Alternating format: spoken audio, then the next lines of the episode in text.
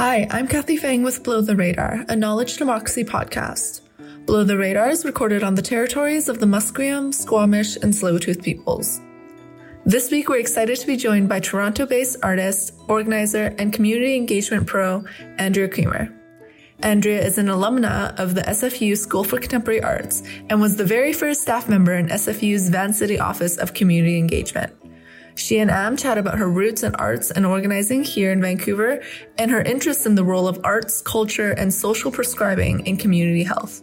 I hope you enjoy this conversation with our friend, Andrea.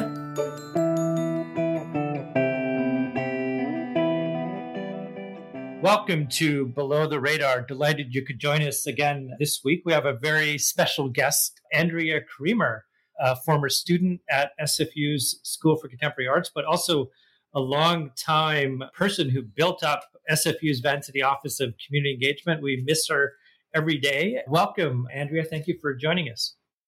Hi, um, thanks for having me. I'm happy to be here. Andrea, maybe we can start by you introducing yourself a little bit. Yeah, my name is Andrea Creamer, and I am a community organizer. I'm a renter, an artist, and a worker. And I'm calling in from Toronto, Tkaronto, where the trees stand in the water. It's the home of many Indigenous people the Haudenosaunee, the Anishinaabe, Ojibwe, the Huron Wendat, and the Mississaugas of the New Credit. Yeah, I don't know what else to say. I, uh, I'm a person. I'm here. Great. Well, Andrea, when I first met you, you were a student at the School for Contemporary Arts doing a directed studies when SFU had just moved into the Woodwards building. It was full of, you know, many controversies, questions of gentrification, and you were trying to make sense of it as a as a student and you were doing some radio interviews and, and that type of thing. Wondering if you can speak a little bit to being a visual art student at SFU during that period when it was moving into a new building? Am it's starting to rain, so I have to move. Yeah, just no, a no, second. No, I'm sorry. No, no problem at all. East Coast weather. Well, we're not going to edit this out. We should leave that in. I like the. uh I'll just move. I even checked the weather. Okay, I'm inside and somewhat drier. Thanks for that. Okay, we did a little jump cut in between there. I met you a long time ago when SFU was moving into the, the Woodwards building. It was a very controversial development, a very polarizing development. And uh, you were doing directed studies and doing interviews in the neighborhood around the impact of the Woodwards building in the neighborhood. I'm wondering if you can just speak a, a little bit to being a visual art student when you began to take courses at uh, Woodward. You had been at Burnaby Mountain before that, and kind of trying to make sense of the context in which you had walked into. Yeah, um, I think you know, even on the mountain, the visual arts program, it felt like a kind of out of place program. It didn't have a huge kind of visibility. And then there was the studio on 611 Alexander. And I, I think coming from there and then moving into the Woodward space, this kind of new building, it, as students, we were really aware that we were kind of moving through a contested space. And it felt really exciting to have, you know, a, a space that wasn't like leaking on us, that there was like new facilities for us to use. But then we were very much moving through a kind of urban living room that was other people's places. And to move between the two like 611 alexander and the woodwards building you're kind of just consistently confronted with like how to make sense of it all. You know it became really apparent to me that there was some faculty that had this idea that we were somehow supposed to like it was an unwritten rule we were not supposed to acknowledge maybe where we were or not be so direct about it to kind of address it either in arts practice or as students. It just it felt like a kind of no man's land that we were entering into. And it was confusing that first year and kind of the whole time i was there.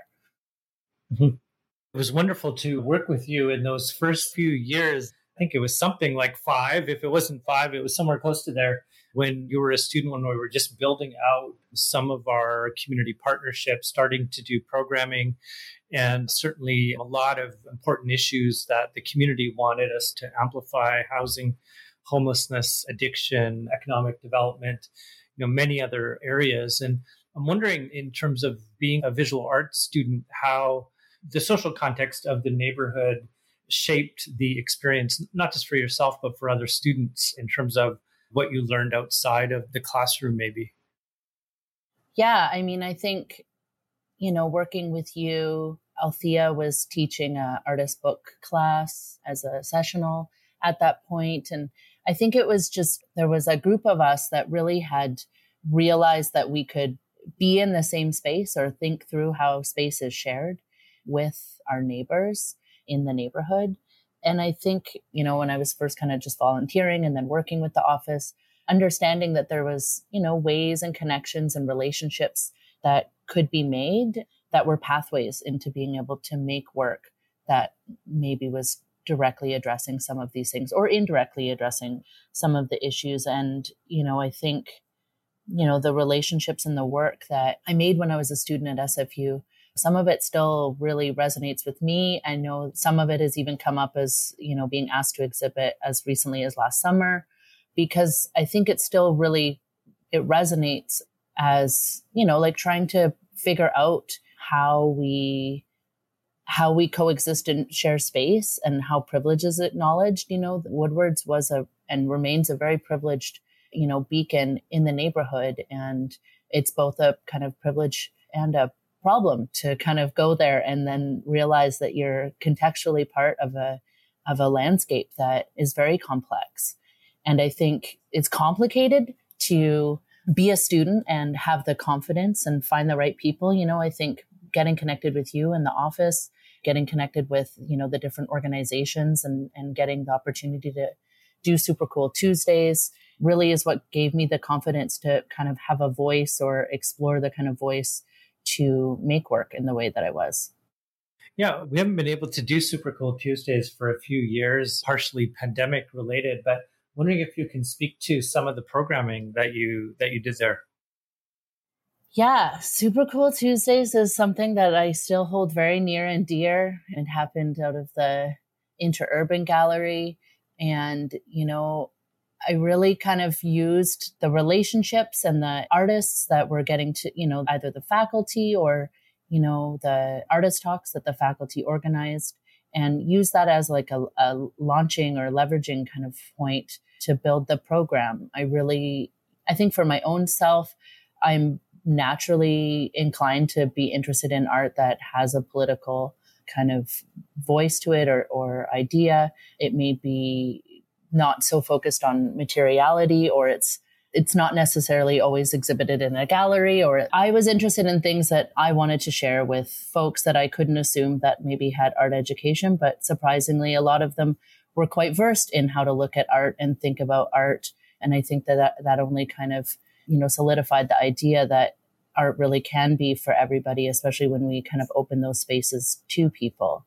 And I think the artists that exhibited you know, there were so many unique kind of moments that happened, you know, when like Althea came and spoke about the Carrall Street project, like there was people that were attending that had been a part of the Carrall Street project and remembered when it was being filmed.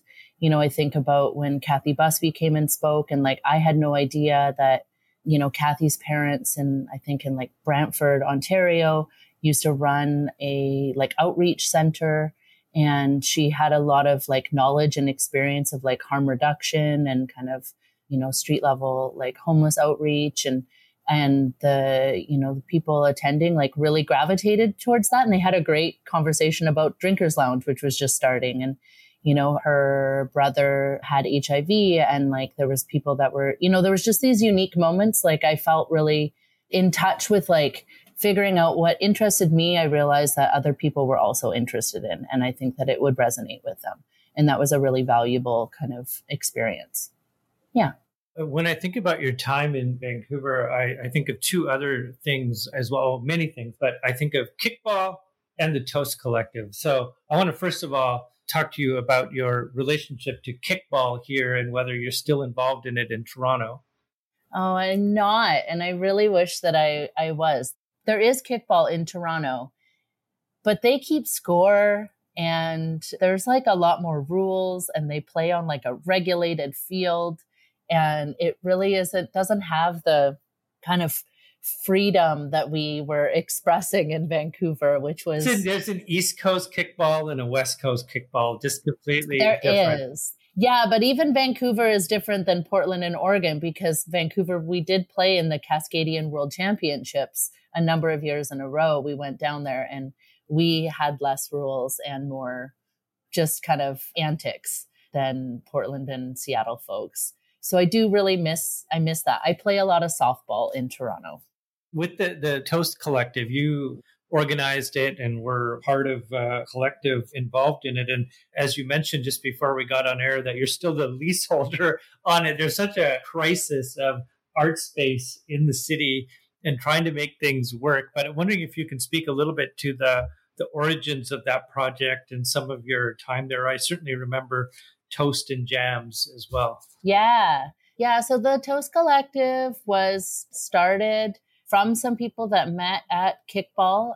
Charles Latimer put up a poster and invited people to Robson Park. And then from there, some of those kind of new friendships formed. And then the storefront below his apartment came up for rent and a group of people decided to rent it. They had originally wanted it as a cafe and it was going to have lots of breads and different spreads. And uh, did you just hear that thunder? Yeah, yeah, yeah. With that did. register. Yeah, it's a good thing I came inside. And so it was going to have lots of breads and different spreads. And from there, the cafe never really materialized. There was like a vegetable delivery, bicycle vegetable delivery that happened, like one of Vancouver's first kind of bike delivery services in that way operated out of there for a period of time. And there was a great Monday night event called Barter Town. And then you know, the toast really just became a place for the people that were involved were like, who imagined what happened in that space? And so Charlie was the leaseholder for a couple of years and had a wonderful relationship with our landlords. And then when he decided to take a new job or like a promotion in his job and move back across to Montreal, I took over the lease. And, you know, they had been doing like dance parties and pirate radio and movie screenings. And then, you know, I came in and wanted to do some like art exhibitions and, you know, the Sunday short stack people at that point had been operating for like a couple of years and I think needed a bit of a break. And so then, yeah, Claire and I organized Toast and Jams, which was like experimental noise music and toast and toppings. And it was always, it's the kind of place where you get to share the space with your friends that make things or create things. And so, I mean, I have to say, I'm very excited that, you know, I'm still kind of tangentially like involved. We, you know, we know that there's a crisis of space in Vancouver and it has always felt a little bit, we faced a significant rent increase when we passed the lease from Charlie to myself. And so we just, the natural kind of thing was to kind of just keep it as is. There's a couple of other people that are now on the lease with me, but we haven't wanted to do it just officially because we were worried about what that could mean for the space because it's unlike some of the other kind of hybrid art spaces or exhibition spaces in the city. There isn't really room for studios. It is just such a small little box with a kitchen. So I know since I haven't been directly involved in the programming, they've been doing a lot of music before the pandemic. They were doing a lot of music shows and some radio and podcast things were happening out of there. And then during the pandemic, the relationship with the Arts and Culture Workers Union kind of uh, solidified, and the Vancouver Sewing Labor Union is now in the space operating some of their mask sewing, which is really exciting. Also, for the first time ever this last year, the Toast officially got like legitimate grants from the city of Vancouver. The city of Vancouver cultural services staff reached out and indicated that they know that it's a valuable place and they want to, I think, with all of the condo development that's about to break ground right there, they have tried to indicate that they'd like to see the space continue to thrive. Mm-hmm. That's amazing. Yeah. It's amazing that it's still going and, and if it's a way for it to stay and it receives no operational funding, no significant grant money has ever really gone in there. It is just people's own, you know, bits and bobs of money to keep it going. Amazing. You went to Toronto to do a master's, and I wonder if you can speak a little bit to what you did with your graduate degree, your research, and how it shaped or um, influenced your thinking about your own practice? Yeah. So I came here five years ago, this August, actually, in 2016, and I attended U of T's Masters of Visual Studies. And I did a 18 month long master's program. And, you know, I think the first year was incredibly challenging. You know, I know that you're aware there was some significant changes in my life. My mother passed, etc. Moved across the country. It was a bit of a community crisis, I think, in some ways for myself. But you know, I decided to stay enrolled, and the program uniquely offers like a summer opportunity that's like a residency or a work kind of co-op. They provide a, a you know a, a small stipend of funding for each of the students to kind of choose somewhere to go. And so I went to Italy and I participated with Free Home University. And um, I had just kind of started just before I left. I think I had kind of grasped a bit of a thought what I had wanted to work with, which was the idea of anti fascist karaoke. And then I landed in Italy surrounded by a lot of anti fascist folks. It was such a mixed bag of people from kind of all over, but there was a lot of wine and a lot of, you know, socialist singing. And it really, when I came back to Toronto, I felt quite energized about my ideas. And so I kind of turned my research to Rock Against Racism, which is a kind of unique moment in time in England in the late 70s. It was a 16 year period of really kind of intense intersectional music, organizing, labor organizing, all against the National Front. And, you know, from there, yeah, kind of just, I wrote a manual. My thesis is the form of an emergency manual or like a how to manual for the state of social emergency. You know, I, I felt even it's really interesting because during the pandemic, I've actually somebody, another student asked me if they could see my thesis. And I said, sure. And if anyone's, you know, I know you wrote your, your PhD and stuff that you kind of end up with like a really bad relationship with that piece of writing, or you like, you pick it up again and you're like, oh, like it's a little, you're both like proud of something. And then it's kind of like horrifying at the same time because it's so stressful to write those kinds of documents. And rereading it you know, I, it was really interesting because so much of what I had been writing about and writing about, um, you know, the the racism and the, the anti-black racism and the kind of collective organizing. I think that's what drew me to the kind of topic and the music, which was, you know, it was different people from different backgrounds, mostly working class, coming together to kind of stand up to something.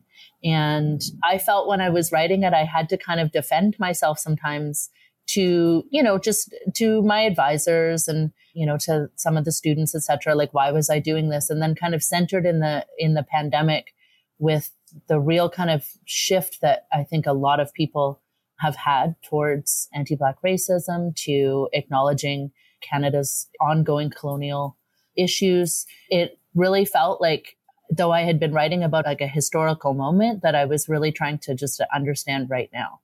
And like I didn't I don't think I really understood that quite so much until I looked at it just recently. But when I moved to Toronto, something very strange happened with the Toast Collective, which Am, I don't know if you remember, but there was a series of threats to some kind of safe spaces in Toronto, spaces that had you know, used terminology that described them as safe or political, etc. And the toast started to receive a lot of online threats. And our name was circulated in a bunch of like subreddits or Chan groups. And it was like quite frightening to realize that there was like a, a darkness that was that had somehow found us worthy of attention of that kind of attention when you know the, our activities were so far from sinister and so underfunded and like having you know i know that we have ha- the people that have invo- been involved in the toast have had impact on the space and impact in the community but it just feels so small scale. And then to realize that you're circulating around you know the name of a space is being circulated around like the same as like ghost ship like the the space that had the fire in oakland and to see it kind of in the same realm was really frightening. So i think recognizing that and then kind of yeah it's just what kind of drew me to these like alt-right groups and thinking through that mm-hmm. It's uh, remarkable when people smear you with the cultural Marxist brush. Uh, we would hope that uh, Gramsci was so influential in our in our work, but it's remarkable how the space for thinking has been so confined. And even a few days ago, where you saw the American military general defending his reading of Lenin and Mao when he's not a, a communist or a leftist by any stretch of the imagination, that though uh, Trump may not be in office, Trumpism still exists, and the outer flows of that uh, movement that's at the state level certainly comes across the borders. It doesn't stop. It doesn't stop. No. no. No. No. And I think because it's rhetoric, because it's it's become so mainstream, so part of a colloquialism for a large part of America. It has condoned thought and condoned behaviors. And, you know, I think that's why there's still I think that's still maybe why there's shock and awe, like when we're seeing the news even recently, like with the indigenous grave sites. You know, like it's it's kind of hidden in that. I'm wondering if you can speak to how you're thinking about your art practice now. Yeah, I have a maybe a bit of a distant relationship to making work right now. I do have a project that I'm very keen on starting, but the pandemic has really kind of set that back and I think because I'm very much not a material maker, using the the so-called time that I possibly would have had during the pandemic to kind of work on a material kind of way of thinking through this, it just wasn't what I was gravitating towards. I'm hoping to have access to a large scale site. And, you know, Toronto's been very shut down. So the rules of accessing the site have had already kind of had a lot of regulation, regulatory kind of protocols that have now become even more challenging to maneuver.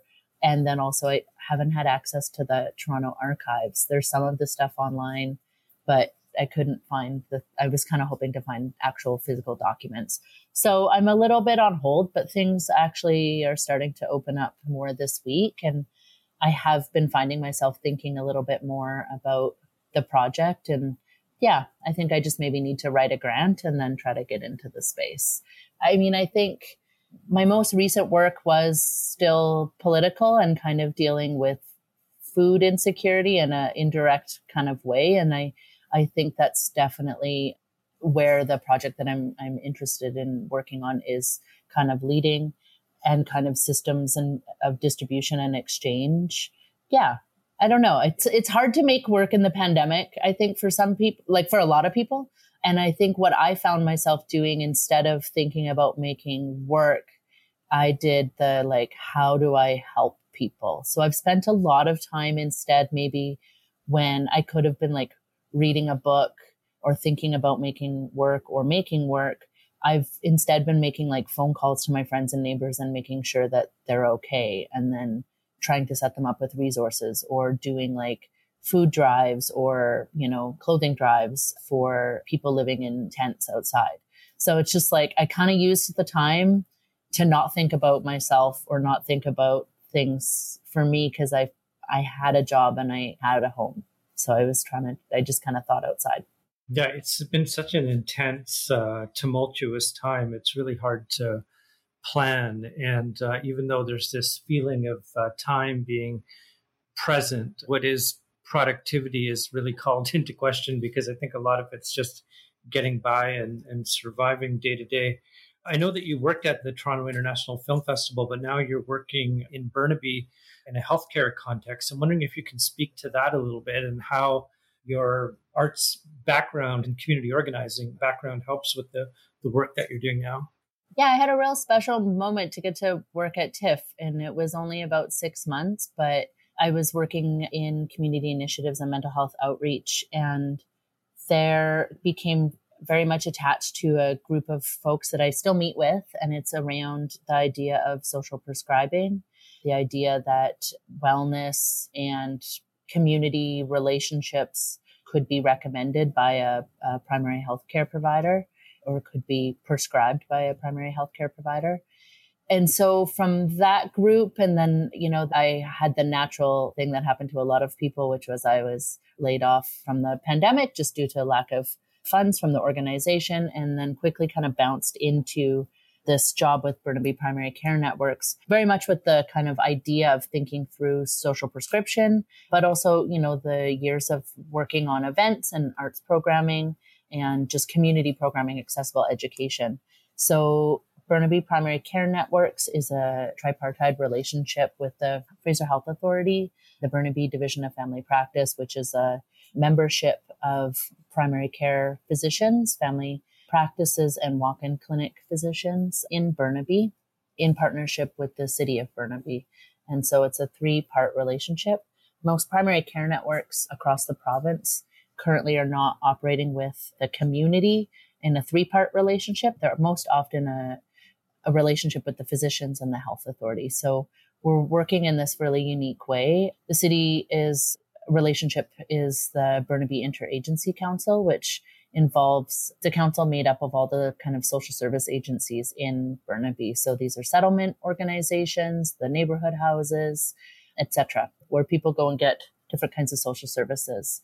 So I started in the summer last year, and uh, they had already kind of for a number of months. The, the, primary care networks in Burnaby is a relatively new relationship in the last couple of years, last year and a bit, and the pandemic offered them a, a kind of moment to seize on this tripartite relationship.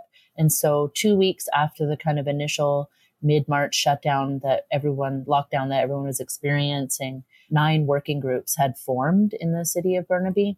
And I've quickly learned that Burnaby, being a, a smaller city, already had some, you know, history and had some different kinds of interagency tables and, and good relationships, but they hadn't been meeting in this kind of way and maybe with this level of frequency. So we were meeting weekly. A lot of the working groups were meeting weekly around issues of food security, youth and teens, homelessness, social isolation. We've been meeting around technology, financial security, etc. So kind of supporting vulnerable folks around access and social supports. These are working groups that do have Fraser Health staff, they have city social programmers and they have the agencies are represented on them in the neighborhood house, parks and rec, etc. There's even some staff from different ministries in attendance. And so we gather and kind of each, you know, have roundtable discussions, facilitated discussions, working sessions on different issues. And I have to say that I'm working as the community engagement coordinator and I'm trying to implement a lot of their ideas and kind of, you know, help with some of the connections between different organizations or an organization and an idea and build the relationship also that, you know, not only is a healthy community supported by access to family physicians or, you know, different primary care services or allied health services, but that it's through the relationships of the social service agencies as well. Like these are these are people that have touch points with so many different people in Burnaby and they work with the clients or they, you know, see them in the in the parks and rec place, etc. And it's it's really trying to find a way that we are working together to create a, a, healthier and connected place. It's quite exciting. It's maybe it's, I don't know if I'm making it sound exciting, but you know, I, for years working in Vancouver and then, you know, knowing some really cool and very smart, accomplished folks. I'm thinking like Sean Dacey, like going and working in like peripheral kinds of spaces and then getting to see the kind of amazing and really authentic and energizing kind of programming that happens and the inclusion of the community in those kinds of spaces.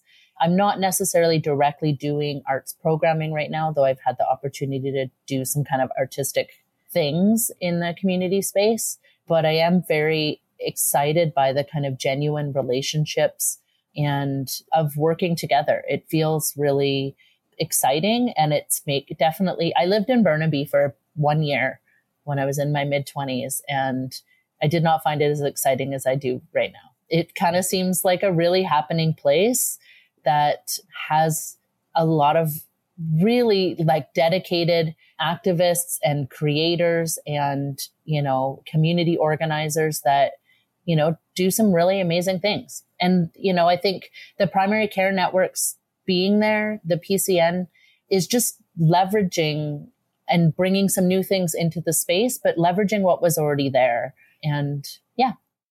And now that you're interacting with a healthcare organization, how do you see arts and culture fitting into healthcare? Well, definitely just even that kind of idea of social prescription that I was talking about, which I think is maybe spoken about a little bit differently in BC than it is in Ontario. In BC, I see it a lot around, and we are working on some programs. The PCN is working on some programs around like seniors' health, frailty, mobility, and kind of getting connected to certain programs around that. In Ontario, I was really thinking about it as like an accessibility, actually similar lens to the idea of cultural accessibility, um, which is definitely something I think we thought a lot about in Woodwards. You know, how do different groups of people and how does the community outside the door of Woodwards feel included in the space? So I don't know. I think I think that there's like different opportunities for community based practices to be integrated. I think that, you know, things like super cool Tuesdays made me realize that like we're, we can be healthier and build relationships and connections through things that we maybe didn't think were for us. And so I'm excited and I'm looking forward to some of the art spaces in Burnaby to kind of open be more open so that maybe we can build some stronger relationships with some of those spaces. They're very much like I know that they receive some of our communications. I know that they're aware of some of the things that we we do, etc. But yeah, I'm I'm looking forward to a little bit of I don't know if it's post pandemic, but just you know the near future to include some of those kind of artistic gestures more in those kinds of spaces. And I and obviously I think the social determinants of health I think what I definitely learned in my work from working in the downtown east side was a lot of folks are just, you know, trying to survive, but basic survival only gets you so far. And I think building a connection to art and builds connection to place and to people. And, you know, I'm even just thinking I saw that there's like some new graffiti stuff that like Sarah Blythe and some of the folks in the in the neighborhood are working on. And it's like so energized in social media right now. And I think it's because it really creates a sense of place and gives you ownership in, in a space, right? When I think about all the kind of interdisciplinary set of practices you're involved with from the time you were a student to doing graduate work to now, you have a kind of entanglement between aesthetic, social, political practices. And I'm wondering what you think about that entanglement in your work now. Not to ask too much of a kind of graduate studenty question, but it's obviously something you've walked into in in the different sets of ways that you work. You know, I've been asked some pointed questions before, even when I was in my master's, like why am I not studying a master's of social work? Which maybe to some people seemed like a very obvious place for me to land. And the question was so surprising to myself that I did answer it. And I think I had a good answer, but you know, I um I'm not a social worker and I didn't want to be a social worker. I'm I'm just very much energized by a socialness that we exist in. I definitely think that the interdisciplinary nature of like the work that I make is very much reflective of also how I work or labor as a person. You know, I still garden. I still, I also like work part time in supportive housing with folks. Like I, I feel like I'm the kind of person that needs many different spaces to feel nourished in. And some of that is like, I maybe take on too many things or a lot of things. But I think also I realize that I require a complexity of things from like being sporty and active to like working in a garden to, you know, working with folks that may be vulnerable or, you know, street involved to getting to do some programming or event based things. And they all just kind of, for me, like feed into a cycle of understanding, like, and maybe trying to situate myself, like wherever I am. Andrea, thank you so much for joining us on Below the Radar. We miss you every day in Vancouver, Thanks, but we know you're having a great time in Toronto. So thank you so thank much, you. Andrea. Thank you.